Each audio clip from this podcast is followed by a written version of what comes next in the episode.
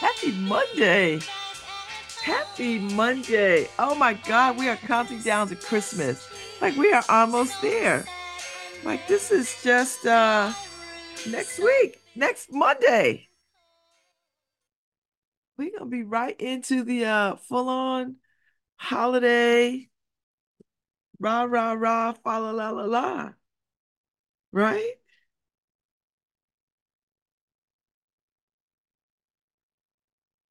Oh, sorry, forgive me. I'm checking my calendar. Yes, Christmas Day is next Monday. We are a week away from Christmas. That is crazy, Eddie. And it is Stormy Monday. You know, Stormy Monday, it's Stormy Monday. It is Stormy Monday. It's Stormy Monday. It is raining cats and dogs and lizards. But, you know, I'm all good. So let me recap the weekend, because the weekend, it was so good. This was such a good weekend. It really was a good weekend. So let me pull out my egregious iPhone and tell you what my weekend was like. And I start from Thursday, because, you know, Thursday. Anru was here Thursday morning, which was lovely. Got us in our Orishas.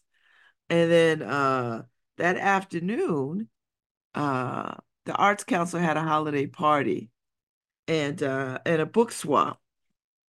So this is the book that I swapped. I'm going to give it to my daughter, Brianna. Mental Ambition, A Guide to Upgrading Your Life. I'm going to give her this book for her Christmas present. And that's what I'm going to do. And then Friday, The World Needs More Love Letters kicked off 3 to 5 at Possible Futures Bookstore. And if you follow me on social media, Instagram, Facebook, you'll see the photos. It was wonderful. It was such a wonderful turnout. People showed up, and had a good time. Just had a good time. We did love letters. We did 88 love letters over the course of Friday and Saturday. So Saturday, I kicked off more love letters at noon. I rolled out to Three Girls Vegan and picked up my cookie box 10. And, you know, I ordered them online. I paid for them online. And they was like, oh, you're not really should be picking them up till next week. I was like, why would I pick them up next week? Christmas is Monday. And you have on your website, the earliest pickup was Saturday, the 15th, 16th. But she gave them to me, but they were frozen. So I was annoyed. But it worked to my advantage, because I brought them to Possible Futures and we sat them on the counter. And, you know, a couple of hours in, they were thawed. So they were really good. They are really good cookies, I must say. High five, Three Girls Vegan, even though I was annoyed with y'all. I was annoyed because I just felt like the directions on your website were not clear. And I deal in clarity. But okay. Okay. I got my cookies. My cookies was eaten.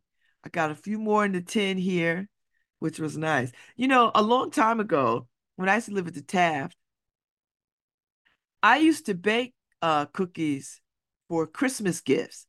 I'd go to Pier One and buy all those fancy tins and boxes. I would line them with tissue paper, and I would put, you know, oatmeal raisin, chocolate chip, snickerdoodles, mostly snickerdoodles, because I love snickerdoodles. And they would be vegan, because that's the only way I could eat them. And so I used to give out oh God, when I saw the 10 from Three Girls Vegan, that's what jarred my memory, because I had forgotten I used to do all this damn baking. And at Pier One, they had all these decorative tins and Chinese boxes, decorative Chinese boxes. So I would just bake people cookies and stuff.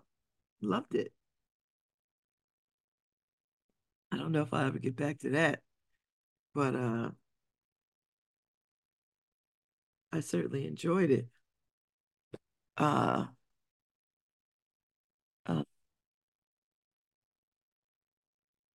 So that was Saturday. Friday. Oh, I'm sorry. Friday we went. Did we go to that? When did we go to the opera? I think we went to the opera Friday night. Yes, we went to the. Let me tell you something. We went to the American Modern Opera Company production of Nativity Restructured, with Julia Bullock and her husband Christian Rafe and their baby Lucas, and a wonderful cast that was so. I've never seen chamber music, orchestra, symphony, folks as diverse as that group. Never in my whole life.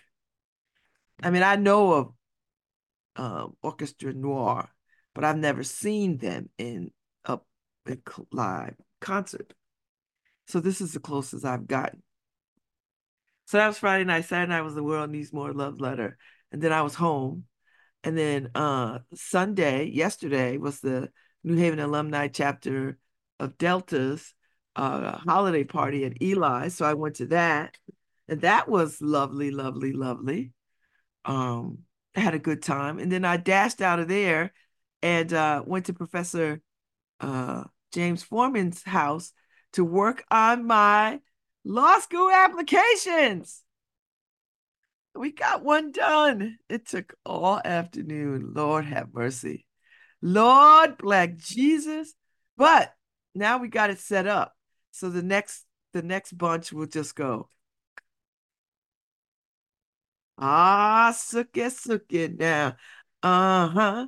So yeah, so we submitted to Quinnipiac School of Law. And I was quite pleased. Hooray, hooray, hooray, hooray, hooray, hooray, hooray.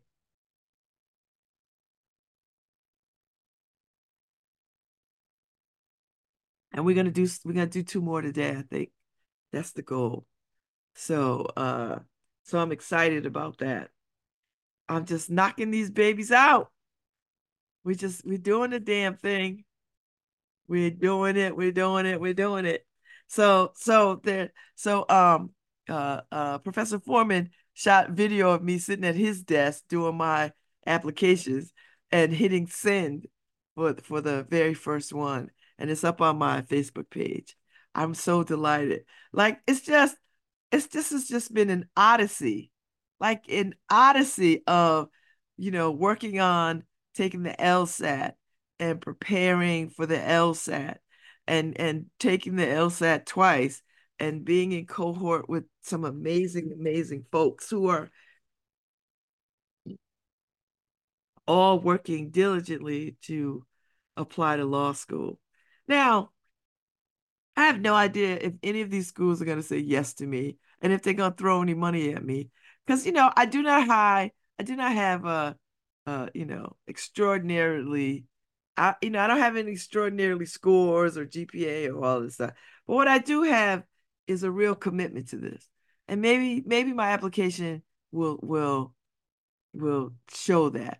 Do you know what I mean? Like, maybe my application will show that I have a real talent that is worth investing in. I hope. That's my hope. I hope they say yes. Somebody says yes to me, because I would really like to do this. I really would like to do this. I really, you don't go into it thinking, well, I might, how about, No, you really go into this because you just really want to do it. And it has been rewarding. So So it's been rewarding, and I'm glad. I didn't get to the New Haven Symphony to hear Handel's Messiah, and that's one of my favorite things. But I just couldn't make that work. I couldn't make it work. But there's a piece up on the Arts Council page about the symphony. And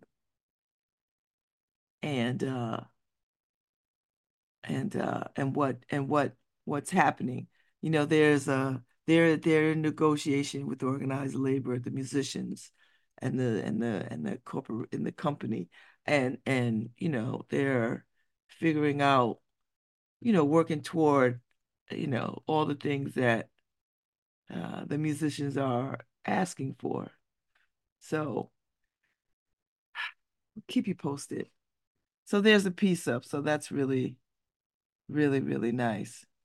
There's a lot of good things going on. A lot of activities.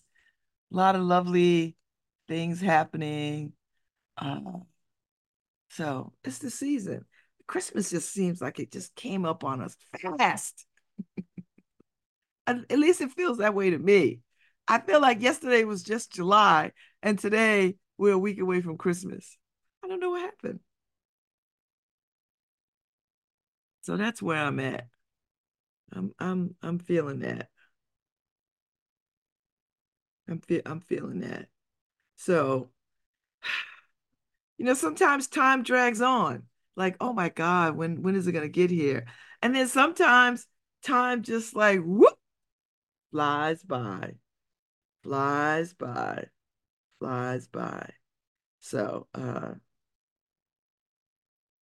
yeah, I'm in a good space. I'm in a good headspace. I'm in a good headspace. I got a few challenges, but that's all right. Challenges are challenges. The thing about being this age, the thing about being 60 is that when you're met with a challenge, you just don't flip the hell out. You've got some battle time under your belt. Do you know what I mean? Like when you get this age, you done seen a few wars. You win some, you lose some, you live to fight another day. And I don't like using warring metaphors, but I have to use it in this regard because life can be a battle. It can absolutely be a battle. And it could just be a battle. And I it's not lost on me. And I don't say that because life is only a battle. I didn't say life is only a battle. Parts of life can be hella hard, and there are people who are up against things that are unimaginable. And so when you get this age, you see things that just like, you just watch them float by because you're like, okay, I done seen that story. I done had that fight. I done lifted my sword for that once before. Do you know what I mean? Like that's how I see things. And what's more important to me now more than ever is that I choose where I want to be, how I want to be in the world and in my spirit, in my mind. I choose. And life, what's the commercial? Life comes at you fast. No truer words. No truer words. There are things that just break my heart all the time, but there's nothing that cripples me. I feel blessed in that regard that nothing cripples me. Now that does not mean that nothing can't cripple me, because surely a lot of things could cripple me, like could bring me to my knees. That I could, we all could think of things that could bring us catastrophes and tragedy that could bring us to our knees. No, I'm at the age now where I understand that too.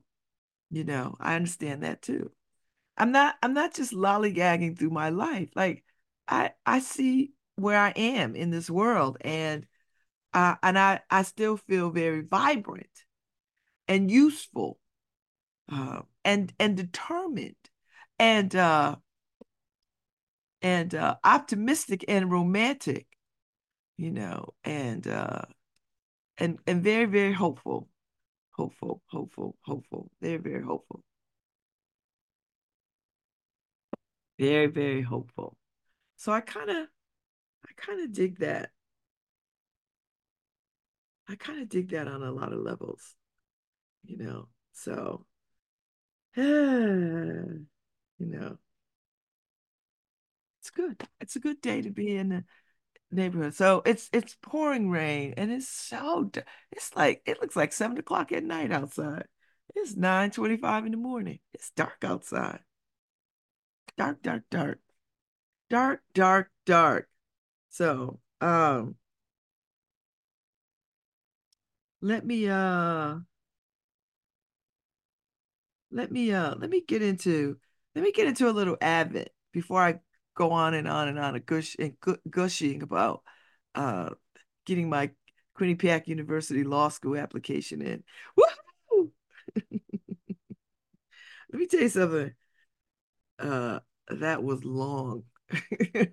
I got over to Professor Foreman's house at around. I left the Delta party about 10 minutes to 3. I got to his house a little after 3, like 3:02 or something. And then we went to his upstairs to his office in his house and logged in at about 3:30.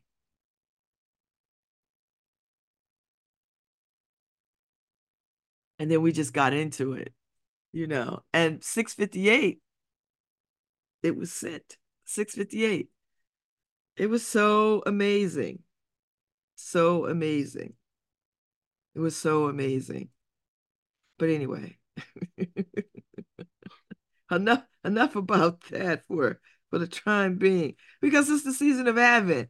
And I've heard from so many of y'all that like the Advent reading by Hannah Brencher, who is the catalyst for The World Needs More Love Letters. And thank you all to all the people who came and wrote love letters, 88 of them that I have to take to the post office and mail. And I got to do it by the 20th. I'm going to do it tomorrow. It'll get done tomorrow. I don't want to mess around with envelopes and paper and on this rainy day, because it's a pain in the butt. So I will take them to the post office tomorrow morning. And, you know, that'll be that. So. But I heard from y'all who so appreciate The World Needs More Love Letters. And I appreciate that you love it too. This one is Angels. Angels. It is in heaven. So these are Hannah Brencher's words that I've been reading for Advent, the March to Advent, in this season of mysteries, magic, and miracles. So this reading is for today. It's called On Earth as It Is in Heaven, Angels. So let's take a step back into the field where the shepherds were camping in the neighborhood before seeing baby Jesus for the first time. There's a moment here that we can easily overlook if we're not careful. It's a moment of miraculous bigness that takes us out of the ordinary within this story and ushers us into the supernatural. The Message translation writes, "At once the angel was joined by a huge angelic choir singing God's praises. Glory to God in the heavenly heights, peace to all men and women on earth who please him." How did I miss the bigness of this moment for so many years? A heavenly host? We're not talking about a half a dozen angels showing up on the stage of a Christmas pageant. A host is an army Imagine troops of angels storming the sky, all singing out praises to God. Imagine angels for as far as your earthly eyes can see. Imagine them filling the earth with their praises. Imagine their heavenly voices meeting your human ears. Imagine that choir busting out and rejoicing the way we will one day rejoice when all of this is over and God calls us home. Imagine that the same choir ushering you and me into eternity. A taste of sweet, sweet heaven for ordinary men. I don't know if in this lifetime we will ever experience something like this. It seems to be a moment frozen in time, reserved for the birth of the Messiah. But I believe there are moments when heaven kisses the earth and we feel the perfect love of God surrounding us. The moments may be brief, but they exist. In community, in prayers, in phone calls and letters, in wisdom, in pockets of peace. Last year, as we walked through a series of scary health complications with our daughter, this is Hannah Brencher talking about this, I had so many moments when I felt the presence of God so firmly, it was as if a tiny bit of heaven was mixed with the earthly mundane of doctor's appointments, waiting rooms, conversations with close friends, and everyday encounters. I'm growing a little older and encountering heaven more frequently in bite-sized, brief glimpses. I think Jesus has that for all of us. Do I think we can figure out how to live in a state where nothing ever bothers us and we never do anything wrong? No, I don't. But I believe we can access his presence and bring more heaven down to earth in how we show up for others. We may never witness a heavenly host of angels while we're here on this earth, but I think we get the chance to be answers to prayers all the time.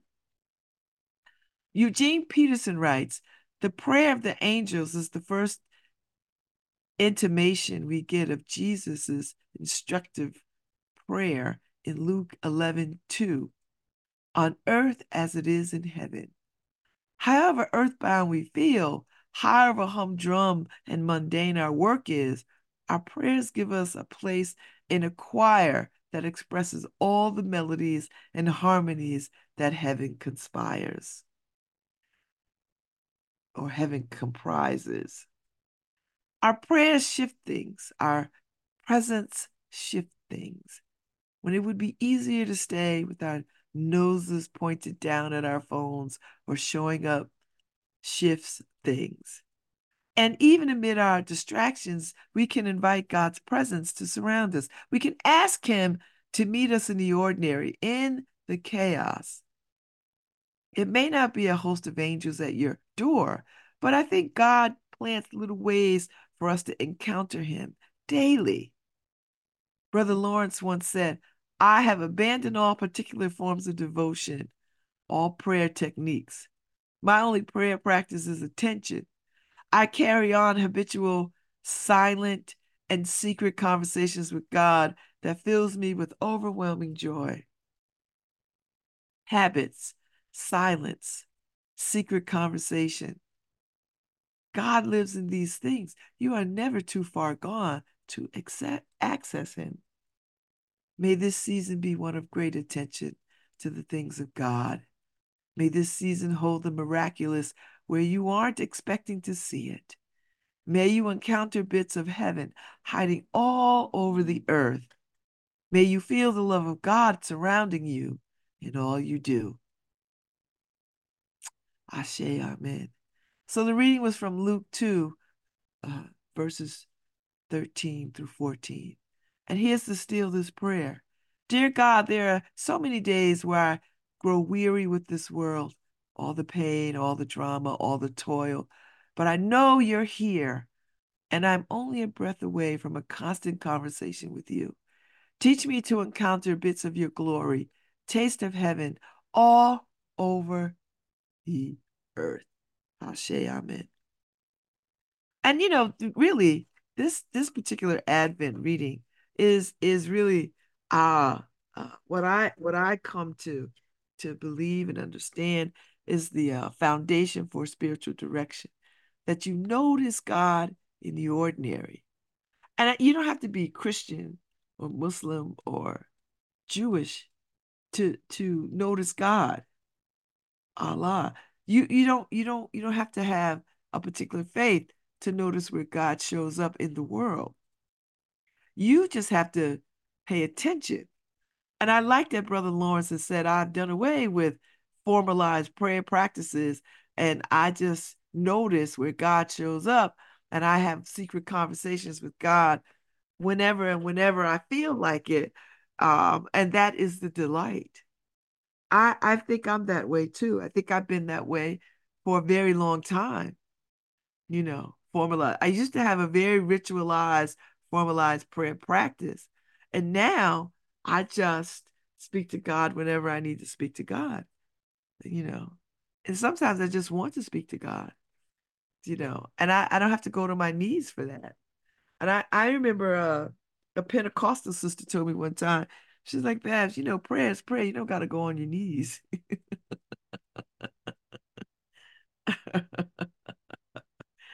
And I was like, what? I don't know how to pray without getting on my knees by the side of my bed. Like, what? She's like, you don't have to pray like that. You can just say, sit down and say your prayers, or walk and say your prayers. Just talk to God. And that just changed me forever and ever and ever and ever. Oh, man, it changed me. So now I like Brother Lawrence, I don't have a formal ritualized prayer life. And I used to have a very strong one, you know. I would sit and write in my prayer journal, you know. The first thing in the morning I would reach for would be my prayer journal. The last thing at night I would, you know, reach for my prayer journal. And I would light candles and spend the time in incessant prayer. You know, and I don't necessarily think that, I don't think that's a bad thing. I still have reverence for that, you know, and I know how to call upon that practice should I need it. Do you know what I mean? Like I didn't give it up. I just, it's just set over there, set down. I just set it down. I could pick it back up. But right now I'm enjoying the freedom of just walking and talking with God. I'm enjoying that kind of communion with God. So I'm just listening to the rain. The rain is, it's out there. I hate to go on the porch. I don't know if things are blown off. I heard that wind. You know, it's like the Wizard of Oz. The house begins to shake. You know the song. You know, when they are no longer, when she's in Kansas and the house just goes where it goes, you know. So it wasn't that wild this morning, but it certainly was. You could hear it. And you know, days like this, you really want to meander in the bed, you know, like I could use this on a good Sunday where I could watch, you know, Hallmark movies, you know, that kind of thing. I'm not binged too many Hallmark movies this year because I've been wrapped up watching this damn Suits, which has nothing to do with Christmas, not one bit. But I did watch a couple of charming Hallmark movies yesterday and the day before the night, and they were quite lovely. So. And I watched one with the lesbian storyline, and it was just such a normal storyline. Like, they didn't make a big deal of the person being that these women were gay. Like, it wasn't a big deal. It was just like, oh, well, this is a storyline, like any other storyline. And it was just wonderful, you know. So anyway. That's the world I live in. I still have not grounded my daggone coffee. I have some Ethiopian light roast which I would love. I think it's either Ethiopian or Kenyan light roast, which I need to grind, but I need a container to put them in. And I lost the top to my Cafe Bustelo tin, so it had to go away. So now I need to find something, if I grind this coffee, to put it in. So, like, okay. But I've got lots of jars and things, so I just only have to look. And it would be nice to have an airtight jar, you know. I've got some Christmas cards that I need to sit. And maybe that's what I'll spend my evening doing tonight. It's working on my Christmas cards and get them in the mail. You know, wow. Lovely. People have been sending me Christmas cards because they know I love Christmas cards. I never throw them out. So when I die, my kids are going to have to sort through a gazillion Christmas cards and be like, oh my God. And who knows, maybe they'll keep one or two from my friends. Or maybe they won't. I don't know. I'm not going to concern myself with what's left behind and what they keep, because it'll be up to them to keep whatever they want to keep. Do you know what I mean? Like, keep whatever you want to keep. I don't have a thought about that, you know. You know, if you must give the books away, give the books away. You know, give away most of the jewelry, keep the nice stuff. You know, stuff like that. I have a very small ring finger. My daughters have very big ring. I have like a 5.5 ring finger. So sometimes I wear a ring 6, 7, because I like it to fit on all the fingers. I like to be able to interchange. So I'll buy a bigger ring. Now it'll float on the ring finger, like it'll spin on the ring finger. But if I put it on the middle finger or the pointer or the thumb, it'll fit. I could take a 4 on the pinky. You know, and I have maybe 1 or 2 pinky rings. But I have a 5.5 ring size, which is sick. So but I'll buy a 6, 6.5, depending on the style of the ring, you know. Eternity bands need a solid 6, you know, 6.5, it'll spin. That's fine. I have some rings that are 7, but they'll fit on the middle finger, which I like, because sometimes I like a ring just on the middle finger. I have small fingers. I have small hands, which is, you know, with a woman this size with small hands, it's really weird. Not weird. No, let me not say weird. This is just how God intended it. I mean, why am I taking myself apart like a crazy person? Picking myself apart deliberately. You know, these are the messages that I've given myself over the years. You know, I think I don't have a neck. Well, of course I have a neck. My head sits on it. I don't have a long neck. So I rarely wear necklaces because I believe that a long earring gives me the illusion of a long neck. I rarely wear bracelets because I have such a small wrist that I just think it draws attention to the smallness of my arms and hands. Now I don't care. You know, now I have tons and tons of jewelry that I don't wear, you know, but when I wear them, do you know what I mean? Like when I wear them, when I wear them, I wear them. So I misplaced a piece of jewelry that I had on yesterday. I don't know where it is. It's going to drive me nuts because I really like that earring and I can't seem to find it. And I don't know if it's fallen or where it is, but it is really going to trouble me to no end. And I love this earring. It's a chandelier earring that I had gotten from Seychelles when Seychelles was an operating boutique downtown. New Haven. And if I cannot find that, and I know I took it off last night, so it's somewhere on this desk hiding out because I threw it down. So it might be like on the floor. Do you know what I mean? Like it might have fallen, which is, you know, not out of the realm of possibility. So yeah, you see me like fooling around, right? Like messing around, shuffling papers, and I've got lottery tickets I need to deal with, and you know, stuff like that. Like, see, there's an earring there. That one has fallen, but that's not the one I'm looking for. But, you know, I'm looking forward to next week, because next week I'm going to go through some things, and I'm going to spend some time, you know, rediscovering my possessions. I'm a Taurus. We all about possessions. Tauruses are all about possessions.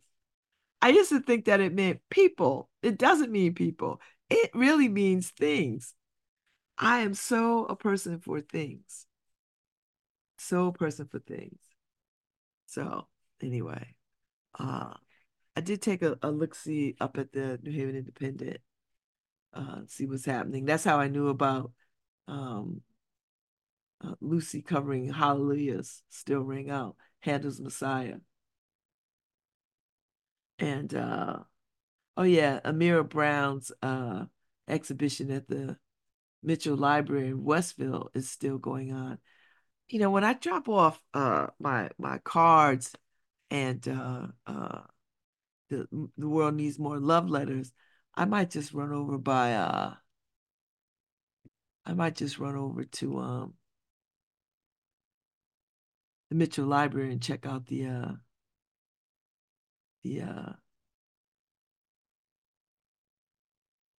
exhibit. I just like seeing exhibits.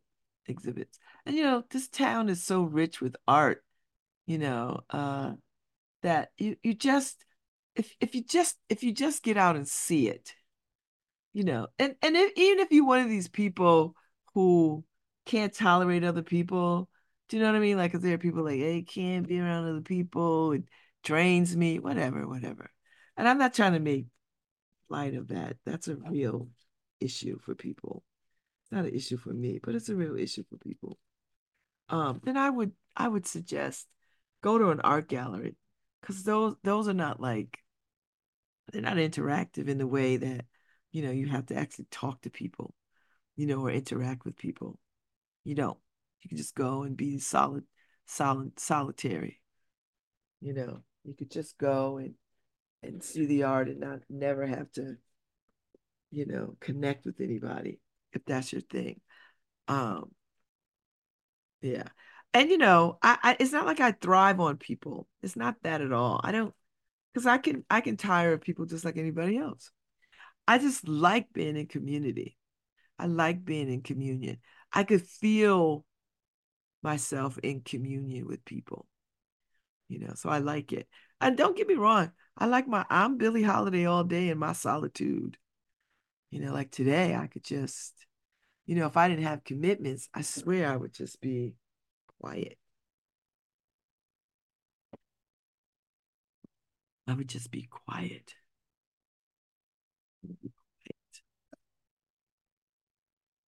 And I'm trying to decide if I want to go work out. If I don't go, my trainer will have my head. I don't want to go out because it's so wet.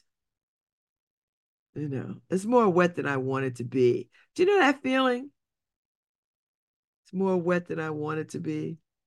So, you know, anyway, what are you going to do? Now I have a hankering for some goodies, you know. So, I just heard from the lieutenant governor's press person. So I got to respond, see what's happening. She want to come on. When's she coming on? She want to come on sometime this week? Come on, Susan Bicewicz. Ho, ho, ho, ho. Merry Christmas. So I will respond to that when I take a break. I'm enjoying all the Christmas music. The world Needs More Love Letters has a Spotify playlist, More Love Letter playlist. And it's all these very different Christmas songs that you are not accustomed to. sung by artists that you may or may not know. And it's and people really enjoyed the playlist. It's lovely. I mean, there's a little bit of Harry Potter in there. There's a little bit of there's a little bit of all kinds of stuff. But it's really good playlist. And let me just thank Lauren Anderson for her hospitality. I just want her to know. I know periodically she catches me, and she might not be catching me today because it's Monday and the store is closed. But Lauren Anderson, you really are just a gem. And Ife, thanks for showing up. You are my sister.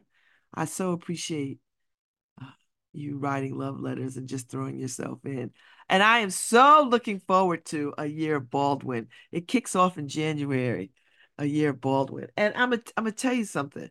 Baldwin will be 100 years old. And, we're trying to scheme a way to get to Paris to celebrate in Paris, too. I'm like, Ife, we got to get to Paris. Listen, talk to somebody and let's book some flights and figure it out. I don't got no money because I got to save all my pennies. But, the thing is, when you don't have any money, when you say you want something, the universe conspires to get you what you want. And that's what I want people to understand, that, don't hold these things to your breast. Speak them into the universe so that all the goodness in the world can surround that thing and bring it to you. I don't suffer alone. I don't celebrate alone.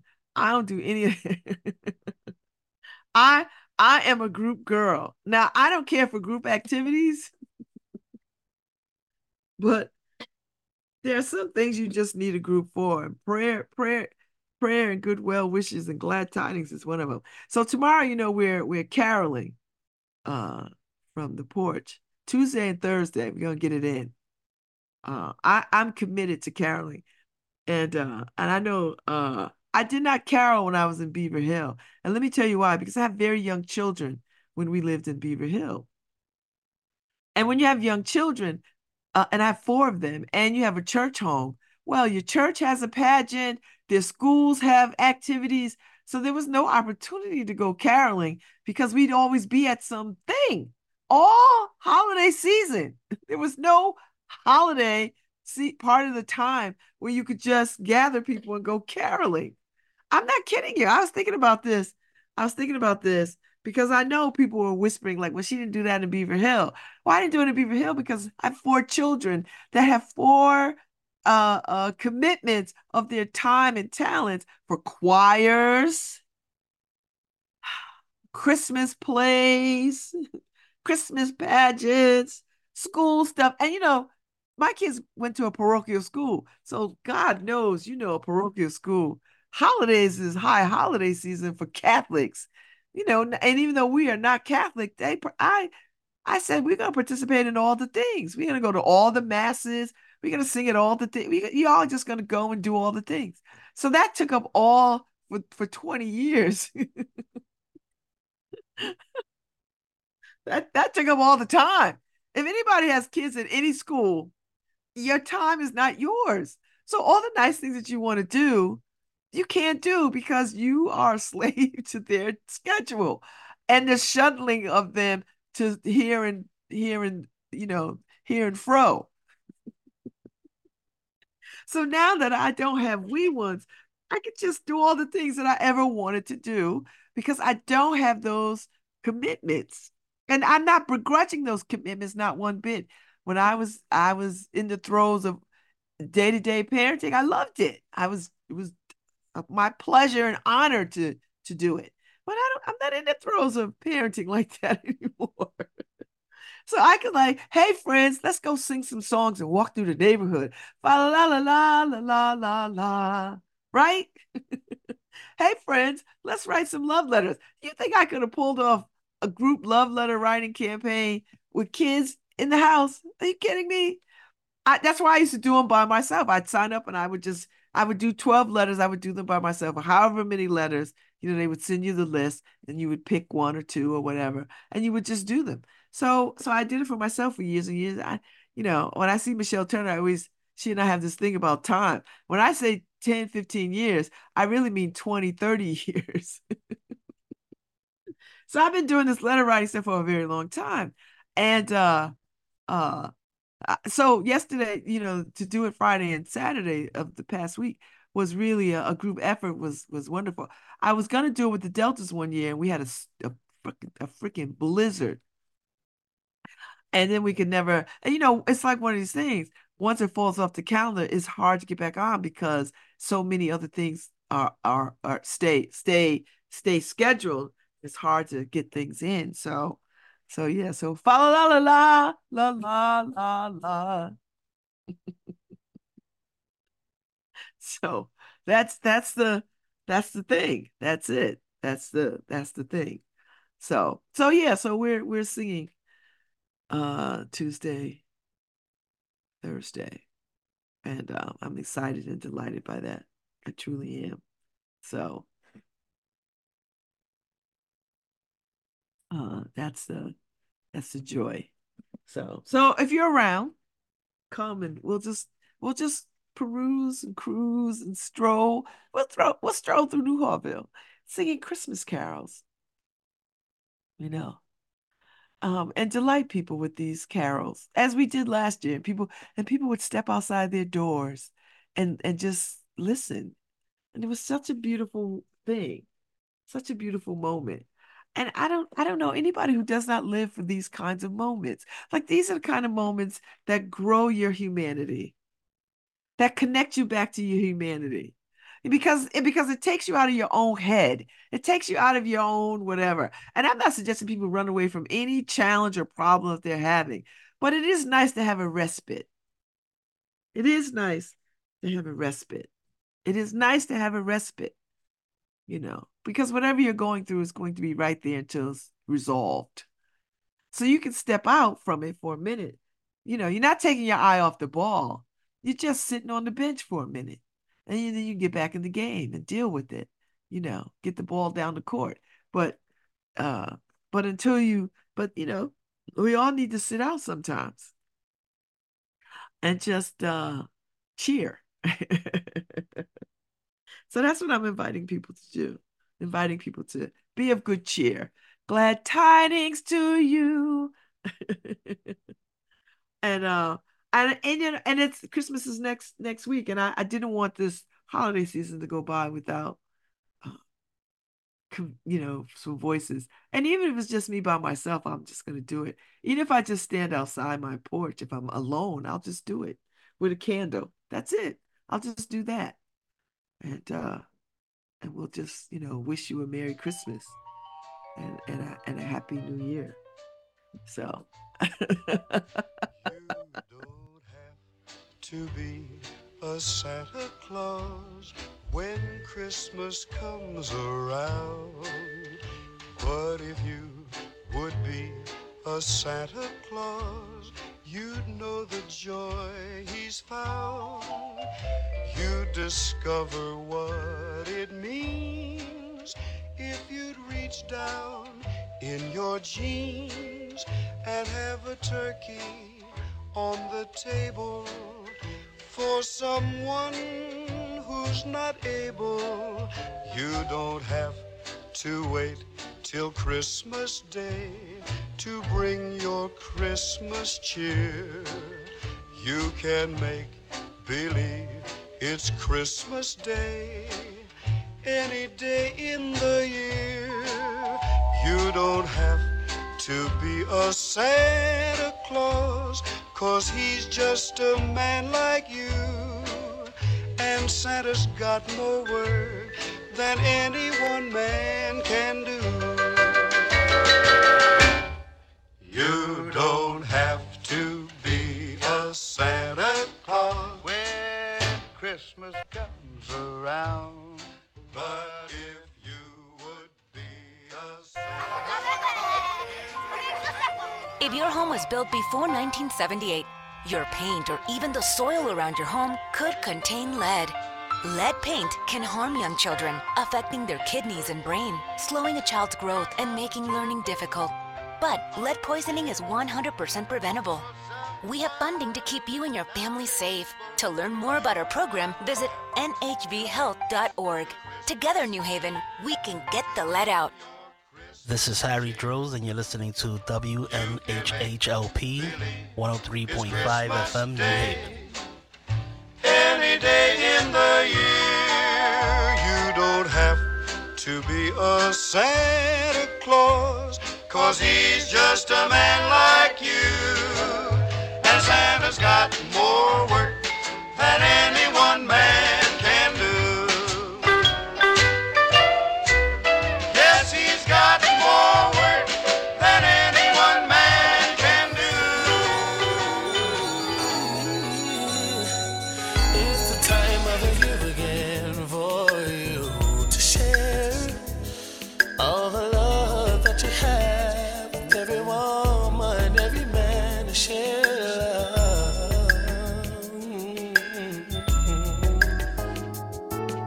This is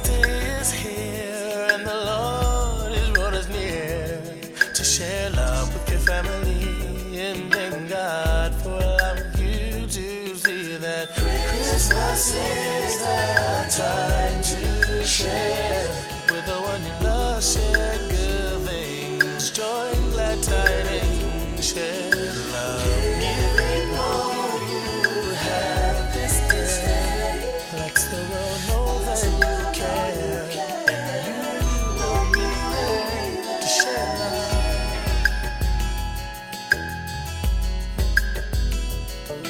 love. Families all around. Giving things on this day, teaching us the way to share love.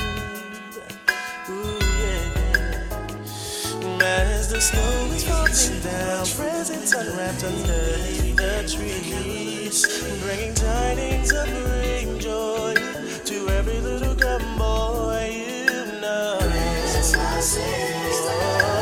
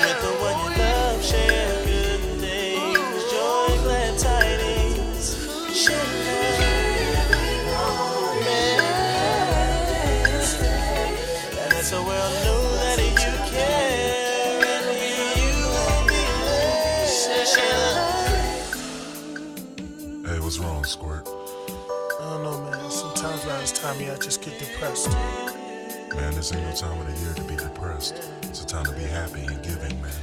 You know, sometimes I think about things that's happening in the world today, things I didn't have. I just feel like crying. We all feel that way sometimes, but it'll be all right. I just wonder why. Every day at this time of year, I wonder time and time again why our kids suffering.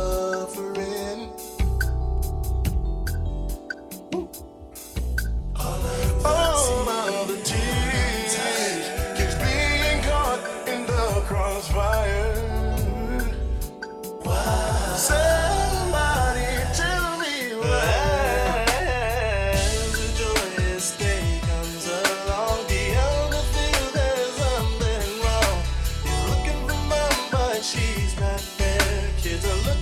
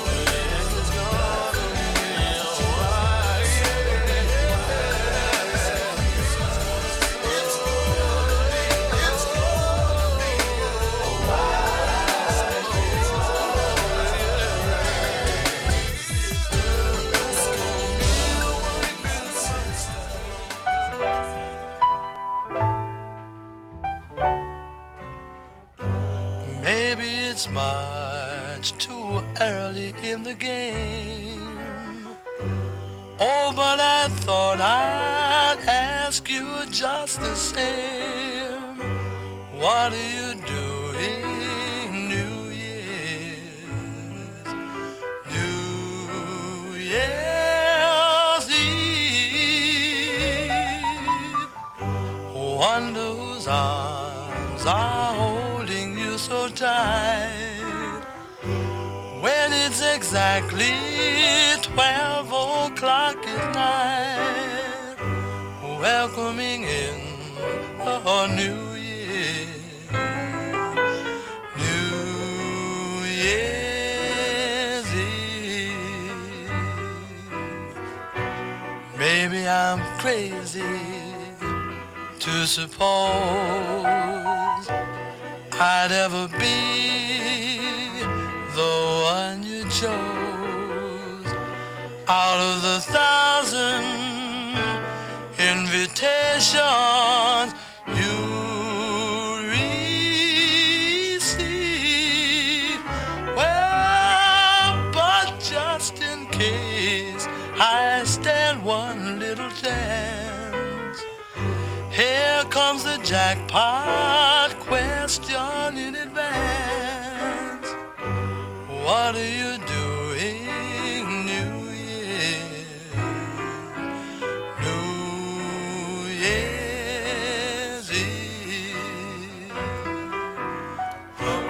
I'm crazy to suppose I'd ever be the one that you chose out of the 1,000 invitations you receive. Well, but just in case I stand one little chance, here comes the jackpot question in advance. What are you doing New Year's? New Year's Eve.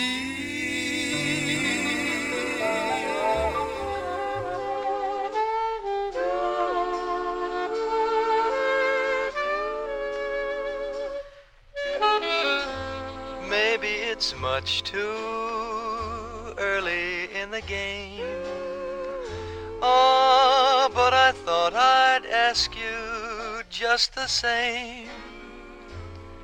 What are you doing New Year's? New Year's Eve. Wonder whose arms will hold you good and tight when it's exactly 12 o'clock that night, welcoming in the new year. New Year's Eve. Maybe I'm crazy to suppose I'd ever be the one you chose out of 1,000 invitations you'll receive.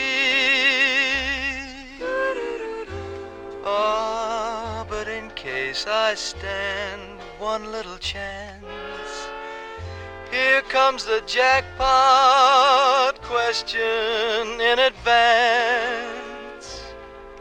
What are you doing New Year's? New Year's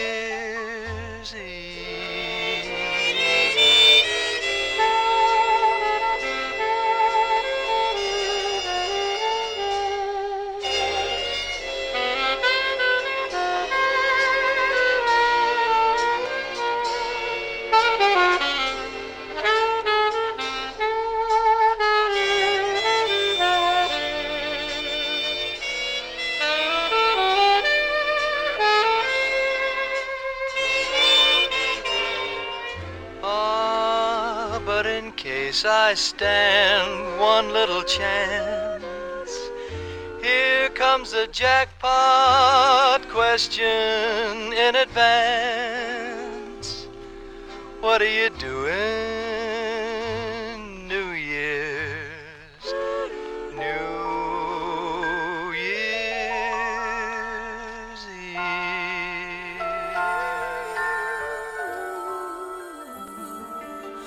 The fire is burning, the room's all aglow. Outside the December wind blows.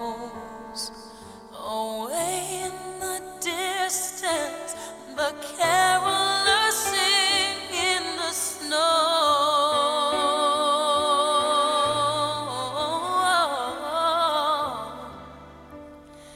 Everybody's laughing, the world is celebrating, and everyone's so happy except for me tonight because I miss you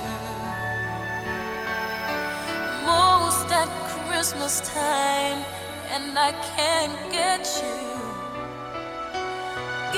you off my mind. Every other season comes along and I'm alright, but then I miss you most at Christmas time. Ooh, yeah. I gaze out the window this cold winter's Hi, this is Bad Thralls Ivy from New Haven, Connecticut, and you're listening to WNHH-LP 103.5 FM, streaming live at WNHH.org.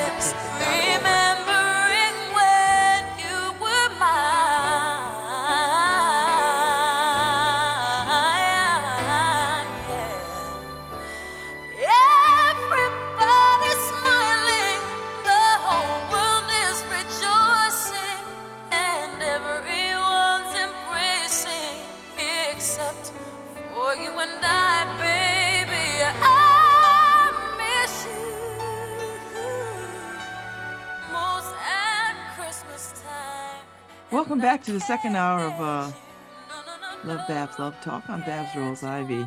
Harry, did you know, I saw this piece on Neil deGrasse Tyson talking about burial versus cremation. And so he wants to be buried because he wants his remains to go back into the flora fauna, like back into the earth. But if you choose cremation, Harry, the heat from the crematory releases the energy of your body and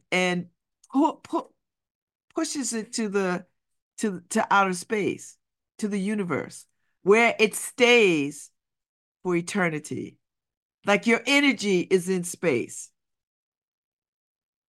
And I'm like, oh shoot, now I have to put cremation back on the table. I have to put cremation back on the table.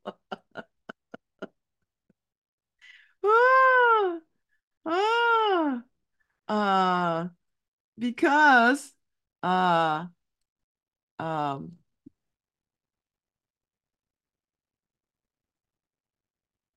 so he's going to request that he wants his body to be buried, not cremated, so that the energy content contained with it stays in the earth.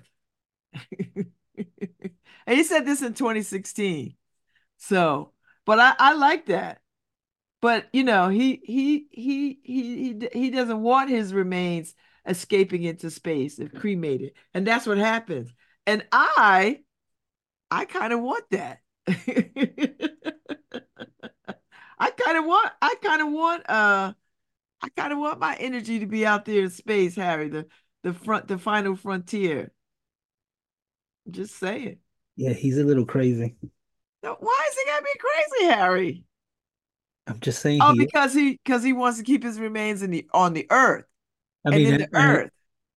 And that's you know, he's so smart that he thinks he knows everything. You know, like if you bury yourself here, like if your energy doesn't escape anywhere else. You know, I think sometimes people think themselves too smart. I don't know why you would say that, Harry. He is a physicist. He is smart. He is smart. I'm not saying he's not smart. I'm saying sometimes you think when you think you know everything is when you know nothing at all.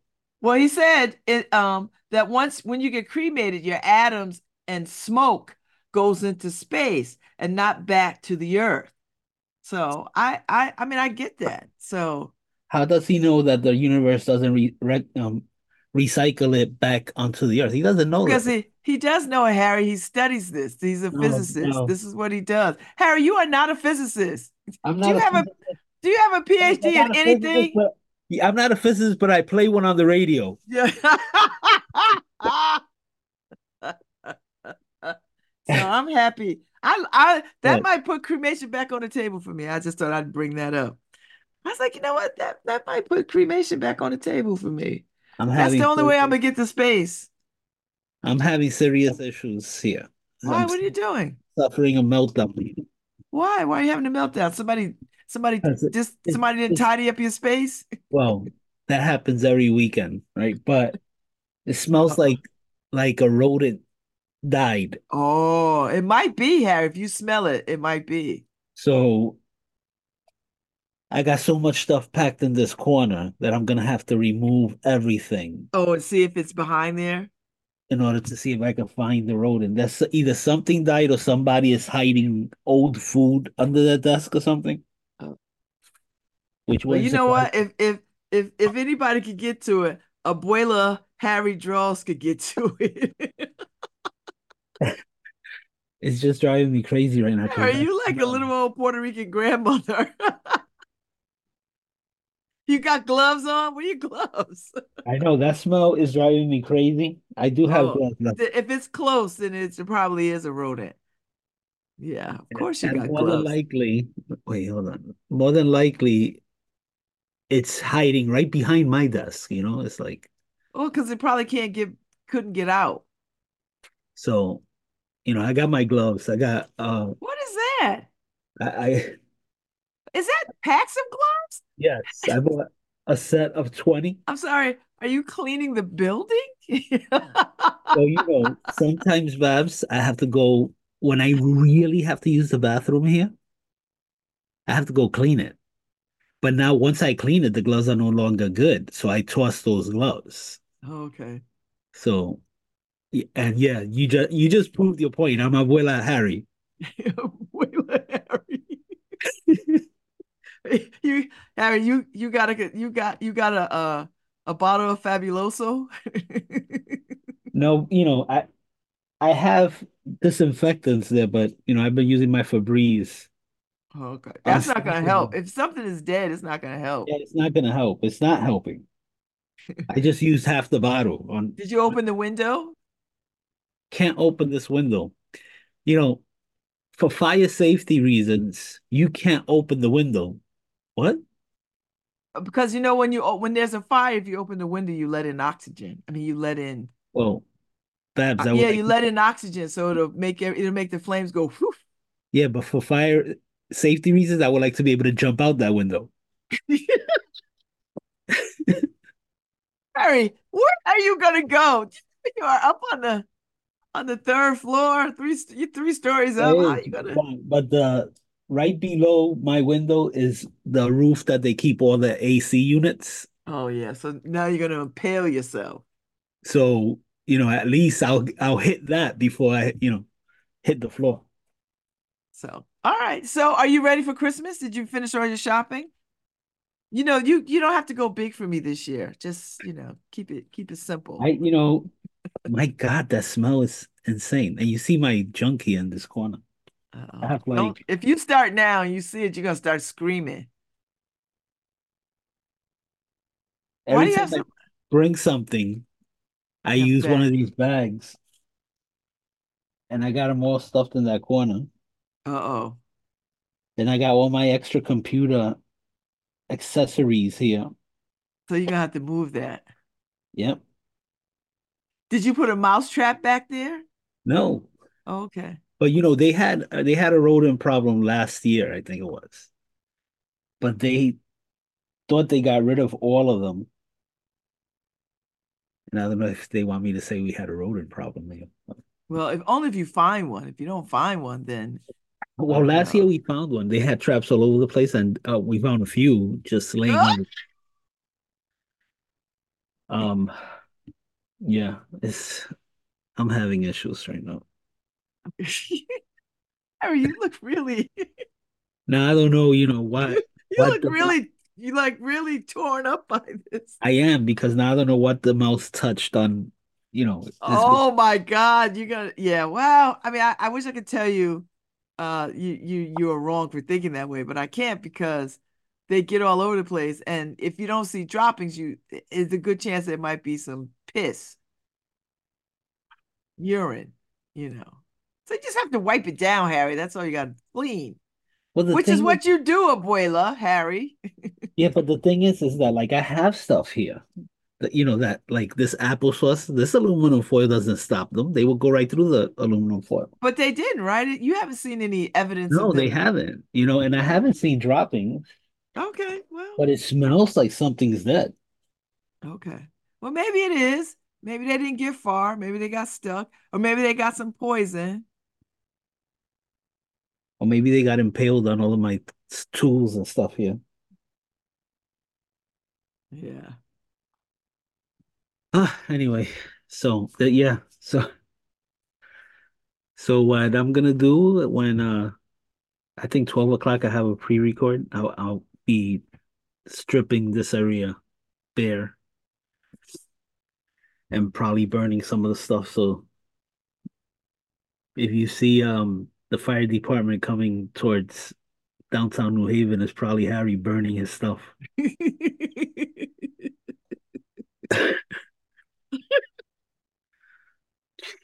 Okay, Harry, don't create any environmental issues.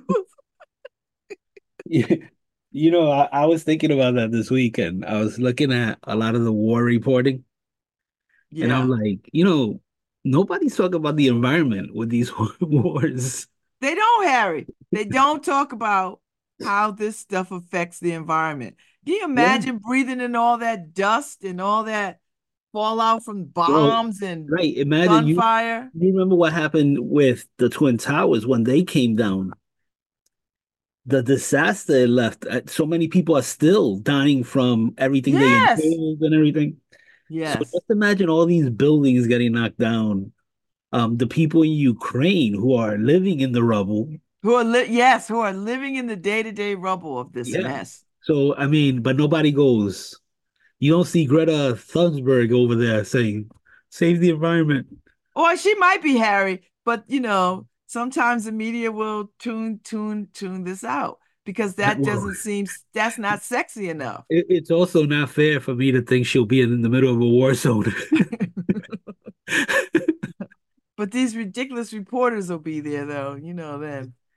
You know. But yeah. So, you know, I think wars are bad for the environment. It is. So let's start there, I guess. I don't know. Listen, that's a good place to start, Harry. It is bad for the environment. You know, Look how long it took Hiroshima to come back from the fallout of the bombs. Well, you know, there's still plenty of no-go zones. Yes. All this time, still. Yes, you have people who actually go and tour the place, and you see the tour guide. Actually, he has one of those machines, those radiation machines, right? And it's like off the charts. Yeah, we can't go this way, you know. So they're guided by that machine. Oh, it's only 10% above the normal radiation level. We're good. I'm like, whoa. It's only about 100 x-rays. Like if you had 100 x-rays this year. What? Why are there even people touring the place, Babs? Well, I think, you know, Harry, people have to see it. I think you have to see it. Yeah, just like people got to pet a bear. Yeah. I would just fly a drone over and take pictures. Like, we don't have to send people in places with cameras. We can just fly a drone. This thing just smells over here. Oh, Lord, Harry. Who else is in the office, Harry? Is Paul there? No, only Layla's over there. Oh, yeah, she's okay. All right. So she's the only one in the office? But she smells it over there. She smells it over. There's nobody here yet. Okay. But I know she said, "What's that smell?" So she smells it. Oh, so yeah, it's a yeah. If you don't find it, Harry, you know you're gonna have you know, the worms, and then what do you call them? Maggots, and then they turn into flies. Oh, God. Yeah, so yeah, I'll flies be working, all over the place. I'll be working from home the rest of the year, and the year after that, and the year after that. It's like, this is insane. Now I gotta worry about maggots. Now I'm gonna have fly. As soon as I see a fly, Babs. Oh God. I know that there's maggots all over the place. Yeah. Yeah. Yeah, that's what's gonna happen, Harry. And right now, with my OCD and my issues, I feel like I'm sitting on it. I don't think that, Harry. You gotta calm your nerves a little bit. But you know, cue up some Mission Impossible music and just get to. No, talk about environmental issues. Right now, I'm over here. It's like I am over there in Japan, right? Like I'm right in the middle of a radiation zone. I feel like. Anyway. Oh God. They got vacuum cleaner too. You gonna vacuum, Abuela? I gotta see. I'm hoping it's somebody with food, but it feels like it's right under me right now. Well, you know, it's not under you. It's just probably behind you in that corner or wherever. I mean, you can see under you. I think you are. I mean, you deal with it. You. Hello? Who are you talking to? Yeah, I'm on the radio right now with Babs. You talking to Karen? Hey, Karen. Happy holidays. Well, she just said to tell you happy holidays, Babs. All right.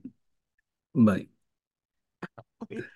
This casual radio people, you never know. She was at her job's holiday breakfast. Oh, holiday breakfast? Isn't that nice, right? I kinda like. Do they get to go home after, or they got to stay the whole day? No, they still got to work. Oh. So is this in lieu of the holiday party? Well, they have a whole bunch of, like, tomorrow they're having a holiday competition. Who decorates their desk? You know, the best for the holidays. Mm-hmm. So tomorrow they'll be judging the competition of whose desk is, you know, and all that. And then they give away like days off or stuff like that, you know. Okay. Her job is an excellent place to work. It's just like, I know. I it seems so. Like, she seems to really like it there. Yeah, you know? Yeah. It's an excellent place to work. They're very supportive. Yeah. I'm so really glad. Really good place to work. I mean, and finally, she's been looking for a while for a good place to work. So, but anyway. If I could just, oh, Norma's here. You're gonna hear stuff. Screaming. Gross. Yes. I'm not gonna put up with that. My God, I'm about to complain. I'm looking at my eyes, and they look like a person who's about to burst. Okay, don't burst, Harry. Don't burst. You what good? Am I gonna do, Babs? If I can't, what if I clean this whole spot and there's no mouse and there's just the smell? Well, then you know what? You probably have to clean the rug. Now, do you have something to spray the rug with and clean the rug or something? Yeah, but this. I mean, you have a sense of where the smell is coming from. Yeah. Well, like when you go across, you don't smell it on the other side of the room. It's not over there. It's in this room. Okay, it's in this room. Okay. So. Okay. Well, I mean, it's the season, Harry. I mean, there's mice everywhere these days. You know, mice have been with us since the time of dinosaurs, right? Yeah, now I have to worry about the plague, right? Well, I don't think so yet.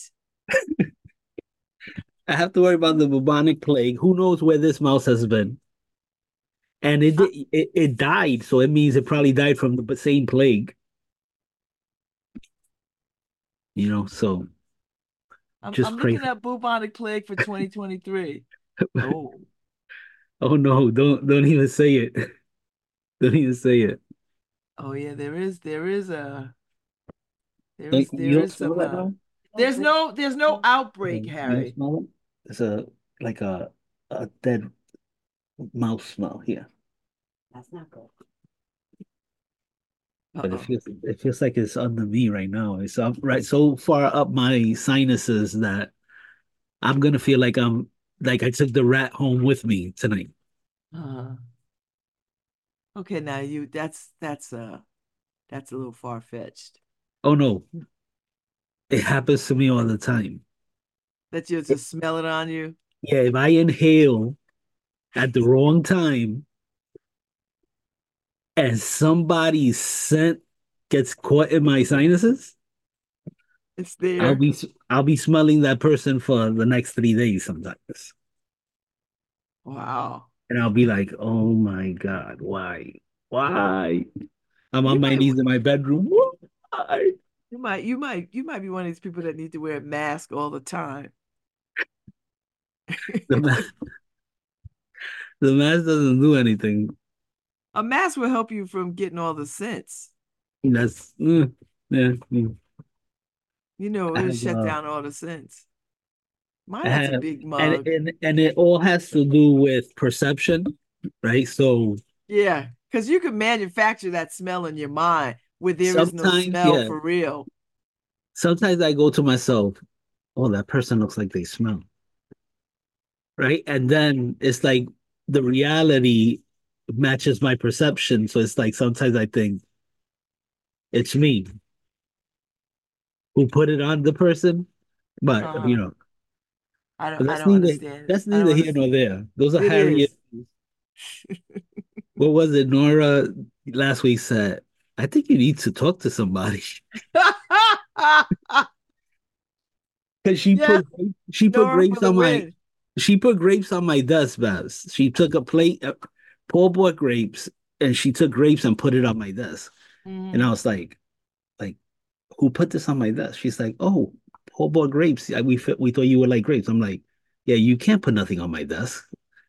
I can never. And now if I didn't see you put it on the plate, which I don't trust the plates here. So that's one thing. So I bring my own food for a reason. I bring everything. For a reason. So, you know, Harry, you could just rinse the grapes off and put them on a paper towel on the plate. I couldn't. First off, I bring my own grapes, by the way. So What time is the holiday party? I have a lunch date on Wednesday. What time is the holiday party? It's December, about how Gary Winfield and a whole bunch of hold on, Tom. If you don't want this on the radio. I suggest that. Oh, thanks. I was about to get some scoop. Woo-wee. No, yeah. So, you know, you can't hand me anything. Paul always buys stuff and he tries to hand me stuff. And I'm like, I've been here enough years to know I'm not going to take anything out of somebody's hand. I'm just not going to. Oh, my God, Harry, you are. Yeah, I feel you on that. I kind of feel you on that. Yeah, so it's like, I don't understand why people keep trying to. It's like, we're going to break Harry. But that's all you got to do. Let me tell you, if I ever was captured, Russian sees me as a Russian spy or something, all they gotta do is hand me the food. And I'm gonna be like, if you bring me clean food, I'll tell you anything. Let me serve myself. Just put the food there. Let me serve myself. And I want to see the chef lay it on the table. Does that say the Trump flavor? Well, see, that's the thing. Everybody's got their moments that will break them. Like if you were a spy, like they'll be. That's it. Or just send really dirty, stinky looking people in the room. And I'll be like, I can't breathe this. I can't do it anymore. You win. Well, I'm not going to ascribe to that thinking, but there is something to be said for people handing you stuff, you know. No, I can't do it. I can't do it. You know, and Norma, I mean, Nora goes, well, but Karen packed the grapes. You trust Karen? I'm like, yeah. Those germs I've accepted. I actually said I do to those germs.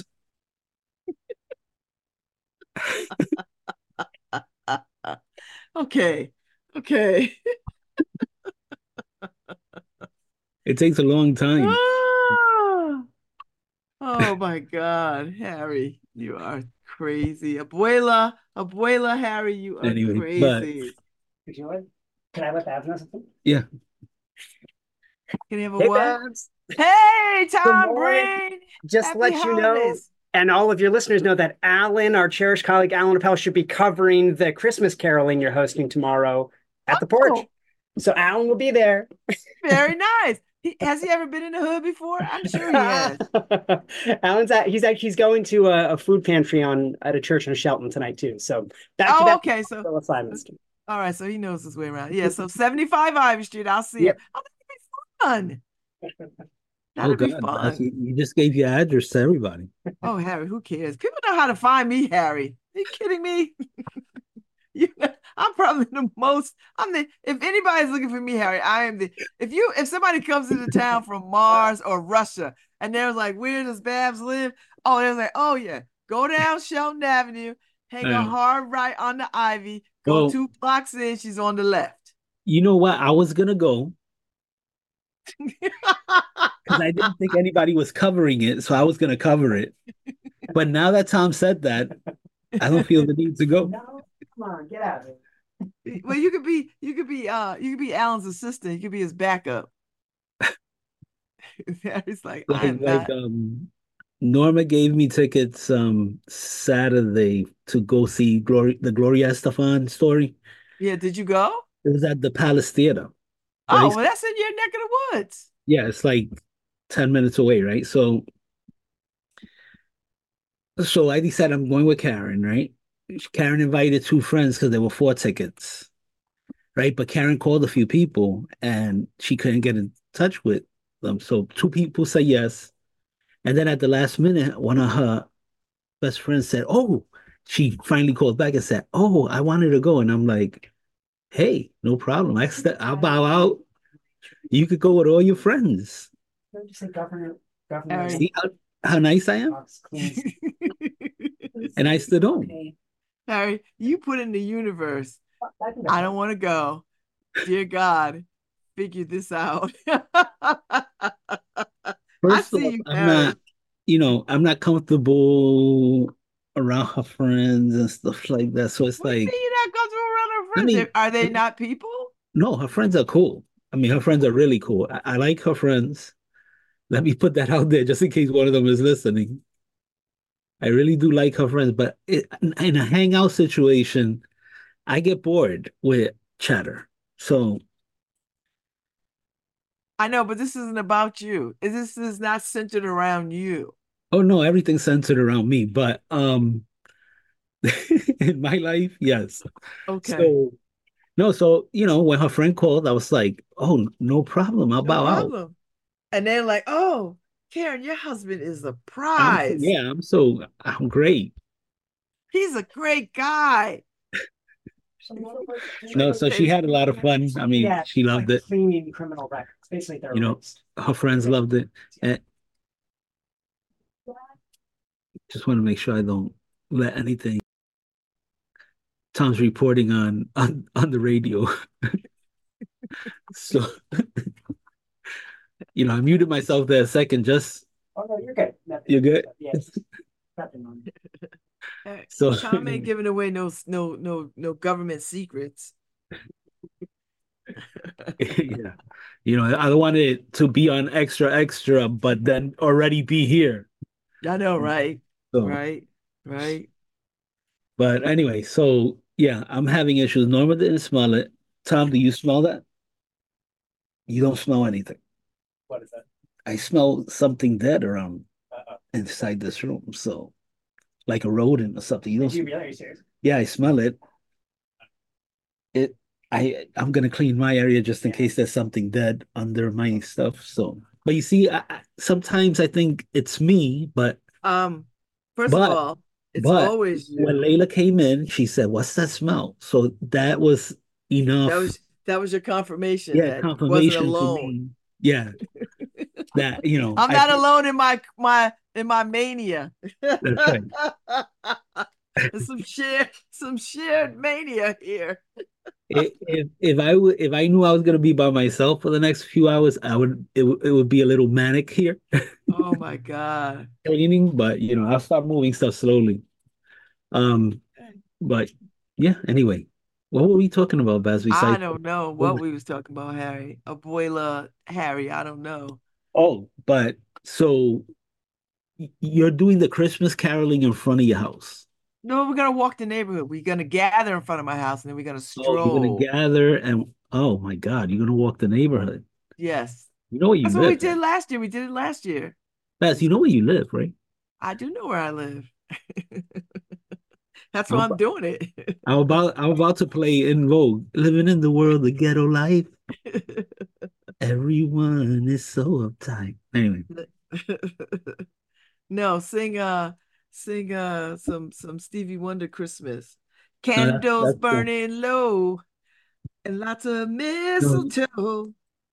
You know, Karen always, when Karen reads your stuff, your posts and stuff, she goes, Babs just does such cool things. Like she's trying to tell me, why don't we go and just, you know, hang out with Babs and do some cool things? And I'm like, yeah, I guess she does.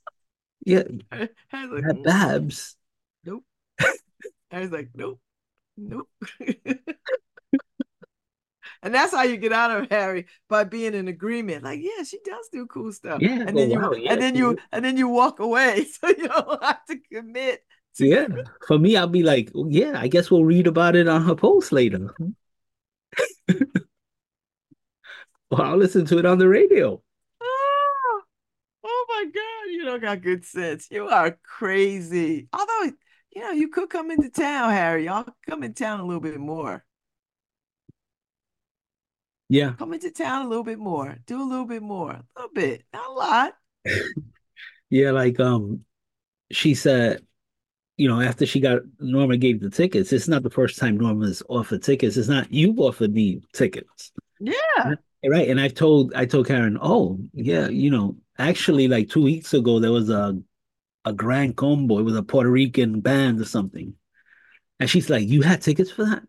And I'm like, oh, Norma offered it, but yeah, I didn't think the problem is I'm not good. I need about 2 weeks to mentally prepare to go out to anything. You call me the night before, it's really hard. Like when why is it hard, Harry? You don't have a second job. You're not in school. No, I'm an introvert. You don't know how long it takes introverts to accept. I do know. But how about trying on extrovert properties for a hot minute? I do. I come to work. So I come to work, I get on the radio with Babs. Those are and like that's the extent of it. Be like, all right, I've done enough. I'm exhausted now. You will know. It's like Karen will go on Friday after work and she'll go, oh, we have the girls for the weekend. And I'm like, now I love my granddaughters, but I need to mentally prepare. Why didn't you tell me a week ago? So that because I know I'm going to be completely emotionally exhausted in the weekend dealing with them. And then I'm not rested mentally for Monday. You know, so. Well, that means you're going to have to speed up your mental, you know, all the mental things that you got. So you got to speed up the process. Let me see, 55 years old. Yeah, I think I'm at as fast as I'm going to go right now. Oh, you could go faster. Harry, you have the capability. You have the technology. But anyway, Bam, so I know you stopped offering me stuff. You bring your clip linens and they, you know, because you used to tell me I'm all, but you gotta go. Or you're not gonna waste my tickets. You would say so. I'm telling you right now. What for 2024? You're gonna go to stuff. Karen's open to going to stuff. All right, then I'll do is I'll tell you to tell her. Because I got accused of not telling her what stuff. So and the accusations would be. What exactly? No, correct? Okay. It's true. As long as we know that they're true. I didn't know I have to volunteer everything that goes on in my day, but... Well, when it comes to outings and activities, Harry... Yeah. She'll go. And there might be a point where, 2024, you'd be like, you know what? I really want to see that. Well, I was going to go to the Gloria Estefan thing, right? So I had accepted because I was actually going to turn him down, but Karen's sitting right next to me. So when Norma called, I was like, and she said, yes. And I was like, yes. And you like Gloria Estefan. So to hear her story would be like, I'm just saying. I like to listen to the music. I don't care about people's lives, but anyway.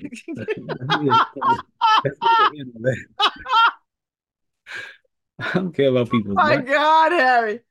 Like, she can sing. I don't care about what her story is. Growing up in New York, I used to see a lot of different artists. Like if you go to Central Park, you used to see artists, people just walking Central Park, or I used to bumped into JFK Jr. Mm-hmm. On the train a few times and stuff like that. So I used to see people, or you used to go to the jewelry district, the diamond district. They used to bump into people there all the time. Yeah. So I was never impressed with bumping into people. It's like it's different in New York. It's just different growing up in New York. Mm-hmm. So I'm not that impressed with people's lives. I don't care how famous they are. I will say I was in Shea Stadium one game watching the Mets, and J-Lo was on the level below me. So I excused myself to go use the restroom, but I went to use it at the level where she was at. And she has security at the... No! You don't say. I'm like, who goes to a ball game and has security? Who goes to a ball game and tries to see somebody at a bathroom that's not in there? Well, I shouldn't have been at that level, but I just wanted to see. It was when she and was that's with, why she needs security. I know. It was when she was with Mark Anthony, so actually, it was both of them. Yeah, I wasn't that interested in Mark Anthony, but whatever. Yeah, and you see how, and this is how people who want to get at them think. Oh, I don't want him, but I want her. No, I wasn't gonna. I'm not going to do that. No, you wasn't, Harry. But it's the same thinking. I just wanted to see her up close and personal to compare what's in my head with. So do all the other terrorists out there. I know. Anyway. Yeah, I definitely. All right, so sometime this week, Harry, we Lieutenant Governor Susan Bicewicz is coming on.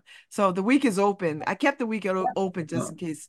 Surprise! Really? People want to jump in, so she'll jump in sometime this week. I don't know if it's a surprise interview, but the governor is actually here today with the other side. So, with the Latino population, with La Voz. Okay. La Voz. Cool. All right. Well, they're doing the end of the year wrap up. These are the good things we've done in Connecticut. I like it. I'm here for it. So, I guess I'm out. I like Susan. I like her too, and they always reach out to come on the show, and I appreciate it. So yeah, and we need to bump Susan up already. Yeah. That other guy's boring. Okay, good. Okay, goodbye. Merry Christmas. I don't got no dog in that fight. Anyway, I'll see y'all tomorrow. Bye, Abuela Droz. Yeah, I'm about to dig into this lot here. So I can't wait to hear tomorrow. Yeah, thank you for listening to Love Bass Love Talk on WNHH-LP 103.5 FM, your home for community radio. See ya. Christmas carols by candlelight. Please come home for Christmas. New Haven, Connecticut, and you're listening. Please come home for Christmas. 103.5 If not for Christmas, live at newhavenindependent.org. By New Year's night, friends and relations send salutations. Sure as the stars shine above, but this is Christmas, yeah, Christmas, my dear, the time of year to be.